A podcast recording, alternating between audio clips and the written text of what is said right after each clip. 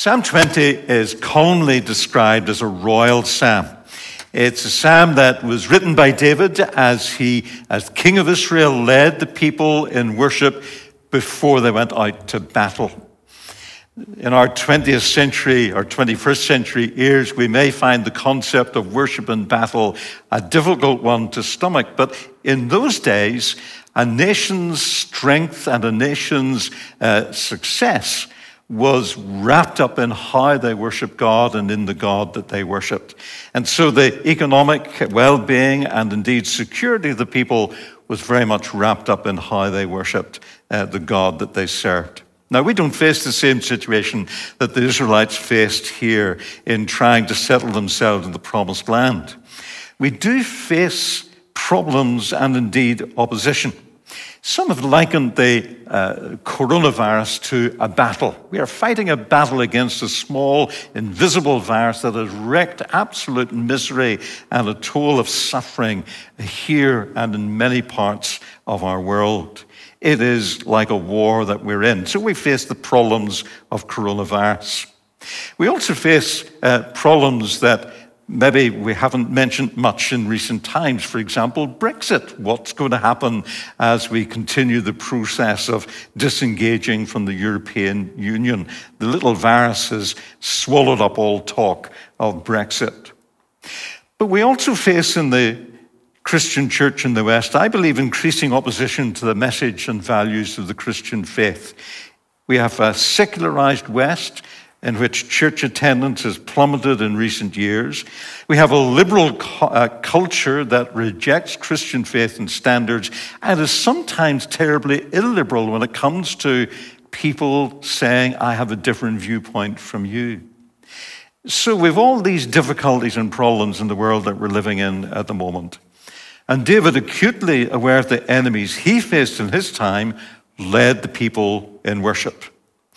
Whenever we face difficulties or even opposition to our Christian faith, David teaches us something of what we need to know about our relationship with God. And I want to suggest this morning a number of things that we can learn from this Psalm number 20. And here's the first God answers prayer. Verse 1 May the Lord answer you when you're in distress. I find that interesting that David says, May the Lord answer you when you're in distress. During the Second World War, the churches were filled with people flocking to them Sunday by Sunday, and during the week as well, praying for their loved ones who were off fighting the Nazis in the war. And people really turned to God because they believed there was no one else to turn to. The decline in Western church attendance since the Second World War has been on a downward trend ever since. Uh, and yet, in different parts of the world, the church is growing phenomenally. Bizarrely, in this time of pandemic, people have not been able to flock to the church as they have been closed. And we look forward to the day when they're fully opened again. But there's been a huge surge in numbers of people Googling words like prayer huge surge in numbers of people listening to online services. And here's the thing when we face difficulty, whenever any of us come to an end in ourselves, we understand we have to cast ourselves on God. And when we do that, God answers prayer. The second thing I think we can learn is this that God sends his protection. I love that second part of verse 1 where it says, May the name of the God of Jacob protect you.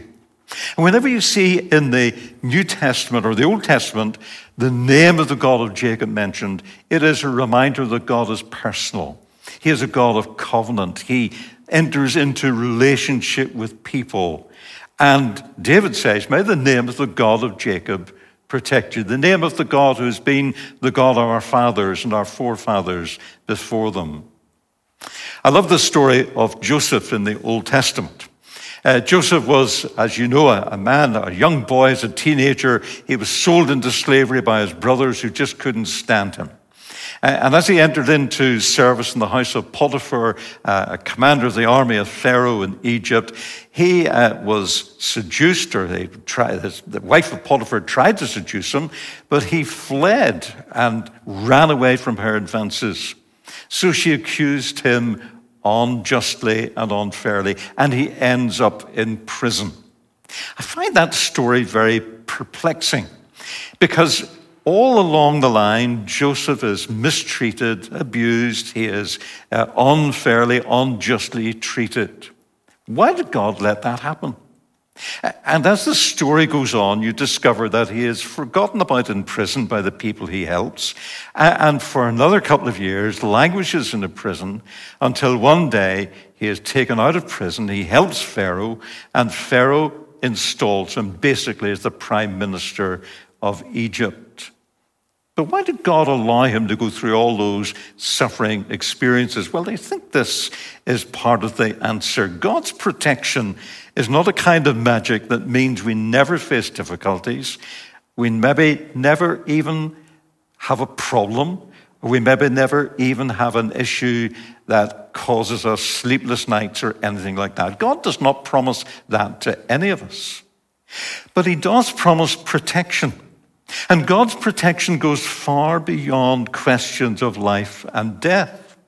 It was Jesus who reminded us that we need not fear anyone who can kill our bodies, but rather God who can consign both body and soul to hell. Yet the very name of the God of Jacob, says David, will protect us. And for Joseph, as I said a moment ago, this turned out to his benefit and the benefit of Israel and of Egypt as he became the second most powerful man in Egypt. Someone said Jesus is not like an armchair general sitting at home uh, sending out the troops to battle. He is better than that. He is more than that. I love to tell the story of a man called Alec. Uh, Alec was a man I was uh, assigned to have a sabbatical with for a whole week uh, a good number of years ago. He's one of the most godly men I've ever met. And I'm going to tell you a story about him that you may not believe. And I would not have believed it myself, but for the fact of the sheer and it godliness of this man. He was telling me one time that he was on an outreach team working in the docks area of London. And for some reason, he got separated from other members of the team. He was on his own and he was trying to witness to a man about Jesus who was drunk and who pulled a knife and became very abusive. And Alec says the man then tried to stab him in the stomach. But the knife couldn't go into Alec because an angel came and stood between him and this man brandishing the knife. And because he couldn't get the knife into Alec's stomach, he dropped the knife and ran off and fled. Alec said it was an angel who came and stood between him and God. Now, you may not believe that story, you may find it very difficult. My uh, understanding was that Alec was a truthful man, a godly man, and I believe it absolutely.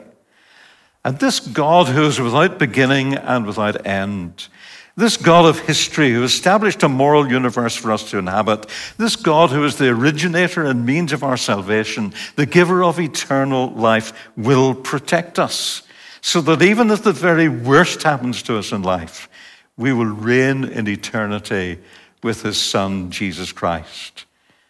God will protect us. And the third thing this morning I want us to uh, think of is this God sends his provision. Verse 2. May he send you help from the sanctuary. When we draw near to God, he draws near to us. You may not be able to testify to an angel's intervention in your life, but occasionally I'm sure you find at times of need someone came either with a practical helping hand or a, a, a real financial support. A number of years ago, uh, uh, uh the doorbell in the manse rang, and the man uh, came to the door who was a leader in, in my church. Uh, and he said, uh, Ken, uh, God has blessed my wife and I, and we want to share something of that blessing with others. And he handed me two envelopes and he said, I want you to give uh, one to two families, one envelope to each to families, uh, and you pray about that and you decide who to give them to. So I prayed and I felt two families were laid in my heart. And I went to one uh, and they opened up the envelope inside and I, I, discovered from them how much money was inside. Uh, and it was fantastic for them. They said, We have a bill that we cannot pay uh, and it's due next Monday. uh, and we have no means of paying that bill. We were worried about it, and we were really, really distressed. And they were able to meet that bill and have a small amount of money left over at the end. I prayed about the other family to go to and went to them and went and sat down with them. They didn't open the envelope, uh, but uh, they, they took it from me. And later on, I heard that they hadn't been able to have a holiday for 12 years. Uh, and they were able to use the money in the envelope to get a week's holiday together for the first time in 12 years. You may not think that that man who called at my door was an angel, but I think in many ways he was. Uh, he was God's gift to those two families that I was able to uh, pass on the money to. God sends his provision. Do we trust that God will provide? What will happen as Brexit negotiations continue? Isn't it amazing how a little virus has dominated the news the last four or five months, and Brexit is still going on in the background, but we hear very little about that? Will life ever get back to normal after the virus? Can our difficulties be regarded in faith as opportunities to prove that God will provide for us? Or will we succumb to our difficulties? David says God sends his provision. Then, fourthly, God sends his power. Verse 2 May he grant you support from Zion. You know, when you have any kind of electrical appliance and it's plugged into the plug socket, uh, you have to switch it on at the socket. If it's not switched on at the socket, it will not work. It's the same with God. We can be plugged in, we can give our lives to Him, ask Him to be our Savior, but if we're not accessing the power available, we will not benefit. How do we switch on that power? By the practice of prayer and the reading and meditating upon God's Word. You want support from Zion? Spiritual backup from the headquarters for the battles that you face? Then pray and read the Bible. Simple, but very profound and very important. Through prayer and the reading of Scripture, these means are ways in which God's presence is actualized in our lives, and the power of the Holy Spirit can flow through us. Whenever we face difficulties or opposition, it's the man or woman who has had a long habit of a devotional life, practicing the presence of Christ, who will survive difficulties and opposition. Here's another thing, number five God receives our worship. Psalm 20, verse 3. May he remember all your sacrifices and accept your burnt offerings. Obviously, that was in an Old Testament context. But how amazing that God knows when you're worshiping and sees how you worship and what you give and what you do. Isn't that encouraging? We've not been able to gather in our church, and we're looking forward to the next couple of weeks to be able to get back in some way here in Mays. But God sees your worship, whether it's at home or whether it's here in the church. And God accepts that. Isn't that wonderful? Come to worship prepared. Even when you're watching us and worshiping online, come prepared, knowing that God receives our worship. And then next, uh, God directs our plans. Verse 4 May He give you the desire of your heart and make all your plans succeed. The desires of your heart make all your plans succeed. What's the secret of that? The secret is simply this I need to bend my will to God's. I need to submit my will and my ambitions and my hopes and fears to God. You remember Jesus in the Garden of Gethsemane. He was praying in such agony that sweats of blood came from his body. And he nevertheless said, Lord, not my will, but yours be done. And when we have that attitude, God directs our plans and gives us the desires of our heart. And then, number seven, God gives us victory. Verse five, we will shout for joy when you're victorious and will lift up our banners in the name of our God. David and many leaders like him often acknowledged that the victory that they had was God's. And every spiritual advance we make in the church, Every accomplishment we achieve as individuals, everything that we succeed in, that the church succeeds in, is down to God's power and grace. Never let's get ahead of ourselves and imagine that in our own strength we're able to do anything for the kingdom of God. But with God, anything is possible. And that brings us to the words of David that, although written in the plural, I believe are his personal response to worship. He says in verse 7 Some trust in chariots and some on horses, but we trust in the name of the Lord our God. Let's put that in a modern context. Some trust in tanks and fighter jets and cruise missiles, but we trust in the name of the Lord our God. Here's the challenge this morning what are you trusting in? Money? Job? Family? Your abilities? Your friends? A partner? The Bible tells us, and world history proves it, that dictators and despots and empires fall because none can avoid bowing the knee to death itself. But look at verse 8. They are brought to their knees and fall, says David. He's speaking as a powerful king of Israel, a man who commanded armies, but who knew that God was greater than any of them. He says, These despots and dictators are brought to their knees and fall, but we will rise up and stand firm. We will rise up. And we have a stronger hope than David's in that by putting our trust in Christ as our Lord and Savior, because he has gone before us through death itself to resurrection, we through him will rise. That's our hope. I wonder, is it yours? I love the fact that during this coronavirus, many people have been forced to think seriously about life and the future.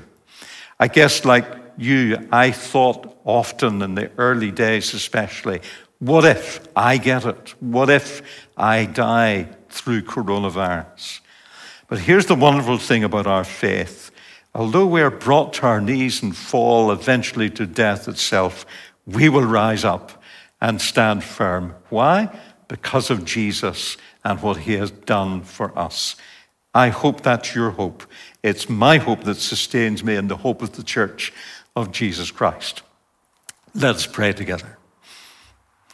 Father God, we thank you that you're the God we can trust because you have gone through death and resurrection and lived today to be our Savior and our friend. Help us today, O God, to learn how to reach out to you and to take your hand and to put our trust in you for this life and for the next. In Jesus' name we pray. Amen.